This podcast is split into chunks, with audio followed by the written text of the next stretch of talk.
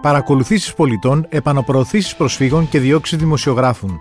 Τι σημαίνουν όλα αυτά για το κράτος δικαίου και γιατί η Ελλάδα μοιάζει να σημειώνει θεσμική υποχώρηση; Είμαι ο Σταύρος Διοσκουρίδης και ακούτε το Explainer, το podcast του News 24 Κάντε γραφή για να μας βρίσκετε στο Spotify, Stable και Google Podcast. Σημερινός καλεσμένος για δεύτερη φορά είναι ο Μίνο Μουζουράκης, είναι από την ε, Οργάνωση Υποστήριξη Προσφύγων στο Αιγαίο. RSA όπως είναι τα αρχικά της και θα συζητήσουμε για μια έρευνα που κάνανε μαζί με άλλες μη κυβερνητικές οργανώσεις και όσον αφορά το κράτος δικαίου στην Ελλάδα.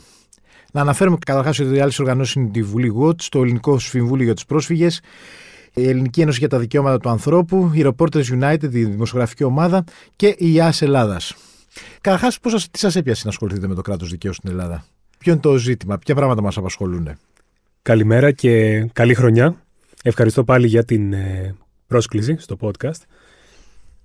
Είναι κάτι το οποίο πραγματικά και εμάς μας ε, απασχόλησε πριν καν μπούμε στη διαδικασία της έρευνας. Δηλαδή, τι κοινό έχει ένας δικηγόρος του προσφυγικού με έναν ερευνητικό δημοσιογράφο, με μια οργάνωση η οποία ασχολείται με θέματα καλής νομοθέτησης, διαφάνειας και πάταξης της διαφθοράς. Αυτό το οποίο παρατηρούμε τα τελευταία χρόνια είναι ότι αντιμετωπίζουμε όλοι σε αυτούς τους διαφορετικούς χώρους και τομείς δομικά προβλήματα και την ολίσθηση αυτή του κράτους δικαίου. Τι εννοούμε με τη λέξη ε, κράτος δικαίου; Εννοούμε τον τρόπο με τον οποίο εφαρμόζονται οι νόμοι της χώρας, αν η εξουσία υπόκειται, υπακούει στον νόμο και αν οι θεσμοί οι οποίοι είναι εκεί για να ελέγχουν τη δράση της εξουσίας λειτουργούν ανεξάρτητα και αποτελεσματικά.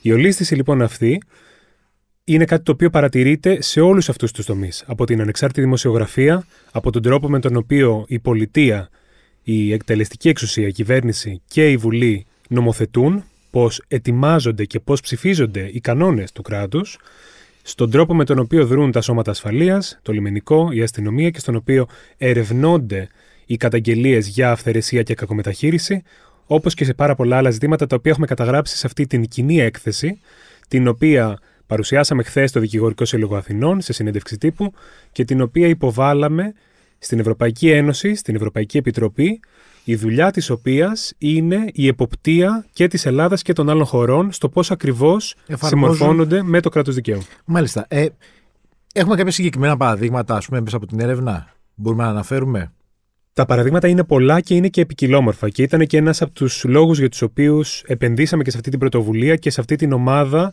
πραγματικά αξιόλογων ανθρώπων και επαγγελματιών με τους οποίους είχα την τύχη να συνεργαστώ και να συντονίσω κάπως αυτό το κοινό έργο. Τώρα, σε πράγματα τα οποία παρατηρούμε, τα οποία είτε αφορούν προβλήματα τα οποία χρονίζουν, είτε και νέες απειλές, νέα ζητήματα για το κράτος δικαίου. Έχουμε μεταξύ άλλων το θέμα το οποίο προαναφέραμε της νομοθέτησης. Εδώ είναι σημαντικό να πει κανείς ότι οι κανόνες τους οποίους έχουμε σε ένα μεγάλο βαθμό είναι πλήρης και κατάλληλη. Μάλιστα. Υπάρχουν δηλαδή συγκεκριμένοι κανόνες και από το Σύνταγμα και από τον κανονισμό της Βουλής και από άλλη νομοθεσία για το πώς πρέπει να ετοιμάζουμε και να ψηφίζουμε τους νόμους. Αυτοί δυστυχώς δεν τηρούνται συστηματικά. Δηλαδή, είχαμε μέσα στο 2023 πάνω από τα μισά νομοσχέδια τα οποία ε, κατέβηκαν και εν τέλει ψηφιστήκανε, πέρασαν από πάρα πολύ σύντομες δημόσιες διαβουλεύσεις, όπου η προθεσμία ήταν πάρα πολύ μικρή για σχόλια, χωρίς να αιτιολογείται ο λόγος για τον οποίο δεν ακολουθείται ο κανόνας, ο οποίος είναι στις 14 ημέρες, στις δύο εβδομάδες. Είχαμε επίσης μια συνέχιση του φαινομένου και των λεγόμενων πολυνομοσχεδίων, όπου δηλαδή σε ένα νομοσχέδιο 3, 4, 5 υπουργεία εμφανίζουν δικές τους διατάξεις και ρυθμίζουν πάρα πολλά διαφορετικά θέματα, με τρόπο που καθιστά πάρα πολύ δύσκολο όχι μόνο για τον πολίτη, αλλά και για τους βουλευτές να ξέρουν τι ακριβώς περιλαμβάνει ένα νομοσχέδιο. Είχαμε και συνέχιση της πάγιας δυστυχώς κακής πρακτικής των εκπρόθεσμων και άσχετων τροπολογιών. Δηλαδή, δύο στις τρεις τροπολογίες που κατατεθήκανε από Υπουργεία μέσα στη Βουλή, κατατεθήκανε είτε τη μέρα της ψήφισης είτε την προηγούμενη. Αυτό στην πράξη σημαίνει ότι ψηφίζονται νόμοι για τους οποίους υπάρχει ελάχιστος, αν όχι μηδαμινός χρόνος, εξέτασης, συζήτησης και κατανόησης του τι ακριβώς θα κάνουν στην πράξη. Μάλιστα. Ε, πέρα από το, τις διαπιστώσεις που έχετε κάνει, περάτε σε μια σειρά από προτάσεις ε, προς την ελληνική κυβέρνηση ότι τι πρέπει να κάνουν οι θεσμοί ώστε να είμαστε εναρμονισμένοι με αυτό που ονομάζουμε κράτος δικαίου.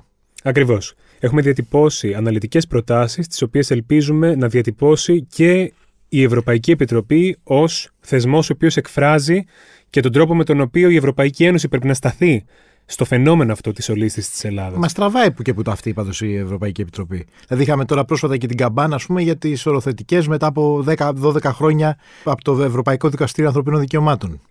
Η, το θέμα των καταδικών της Ελλάδας από το Ευρωπαϊκό Δικαστήριο για τα Δικαιώματα του Ανθρώπου, το οποίο είναι ένα όργανο εκτός της Ευρωπαϊκής Ένωσης, αλλά ασχολείται με την τήρηση των θεμελιωδών δικαιωμάτων και στην Ελλάδα και σε πολλές άλλες χώρες. Είναι κάτι το οποίο πάλι επισημαίνουμε και εμείς σαν μείζον θέμα στο κράτος δικαίου ε, με δύο βασικές πτυχές. Πρώτον, η Ελλάδα συνεχίζει να δέχεται συστηματικότατες καταδίκες από το δικαστήριο αυτό, όχι μόνο για ζητήματα δράσης παραδείγματος χάρη του κράτους, συγκεκριμένων οργάνων όπως είναι η αστυνομία, όπως είναι το, το λιμενικό σώμα, οι οποίες παραβιάζουν ευθέως πάρα πολύ σημαντικά δικαιώματα, όπως είναι το δικαίωμα στη ζωή, αλλά και για το λόγο της αναποτελεσματικής έρευνας που κάνει η ποινική δικαιοσύνη, το δικαστικό σύστημα της χώρας, σε αυτού του είδους τις παραβιάσεις. Την προηγούμενη εβδομάδα είχαμε άλλη μια καταδίκη της χώρας στην ε, λεγόμενη υπόθεση της Ψερίμου, την Αλχατή κατά Ελλάδας. Η υπόθεση αυτή αφορά καταδίωξη σκάφους το οποίο μετέφερε πρόσφυγες ε, στα ελληνικά χωρικά ύδατα, ανοιχτά της Ψερίμου, από το λιμενικό σώμα, με ε, θανάσιμο τραυματισμό πρόσφυγα, ο οποίος επήλθε από 13 πυροβολισμούς πάνω στη μηχανή του σκάφους. Τότε η υπόθεση είχε κλείσει στα, ε, στην ποινική δικαιοσύνη, είχε αρχιοθετηθεί η υπόθεση, ε, θεωρώντας ότι δεν υπήρχαν αρκετά στοιχεία για να αποδοθεί ευθύνη στο λιμενικό. Η Ελλάδα καταδικάστηκε όχι μόνο για το ζήτημα των πυροβολισμών, έτσι, την αλόγιστη χρήση βίας από τα σώματα ασφαλείας, κάτι το οποίο δυστυχώς το βλέπουμε και σε πάρα πολλές άλλες περιπτώσεις, ε, είτε στα σύνορα είτε και σε άλλε σημεία της χώρας, αλλά και επειδή η έρευνα ήταν πλημελέστατη. Ποια είναι τα βασικά ζητήματα τα οποία βλέπουμε εμείς στον τρόπο με τον οποίο γίνονται έρευνες; Και στην υπόθεση της Ψερίμου, και αν θυμάστε, το 2022 στην καταδίκη της Ελλάδας για το ναυάγιο του Φαρμακονησίου, ακόμα και στην πρόσφατη υπόθεση του τραγικού και πολύ νεκρού ναυαγίου στην Πύλο, όπου έχουμε 600 νεκρούς και αγνοούμενους.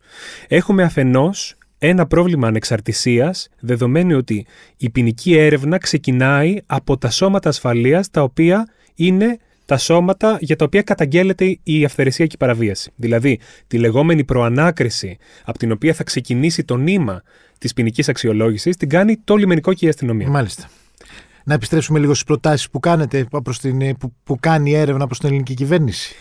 Τις προτάσεις αυτές τις έχουμε διατυπώσει ε, τμηματικά σε ό,τι αφορά τα διαφορετικά αυτά ζητήματα. Πολλές φορές οι προτάσεις μπορεί να αφορούν κάτι πάρα πολύ απλό και ίσως αυτονόητο, αλλά εξαιρετικά σημαντικό να το επισημαίνουμε εκ νέου. Π.χ. στο θέμα της καλής νομοθέτησης, το οποίο αναφέραμε πιο πριν, η πρόταση είναι αρκετά ε, συνοπτική και απλή να εφαρμοστεί το Σύνταγμα και ο νόμος. Να ακολουθήσουμε στην πράξη τους κανόνες που ήδη έχουμε για το πώς πρέπει να ψηφίζονται οι νόμοι.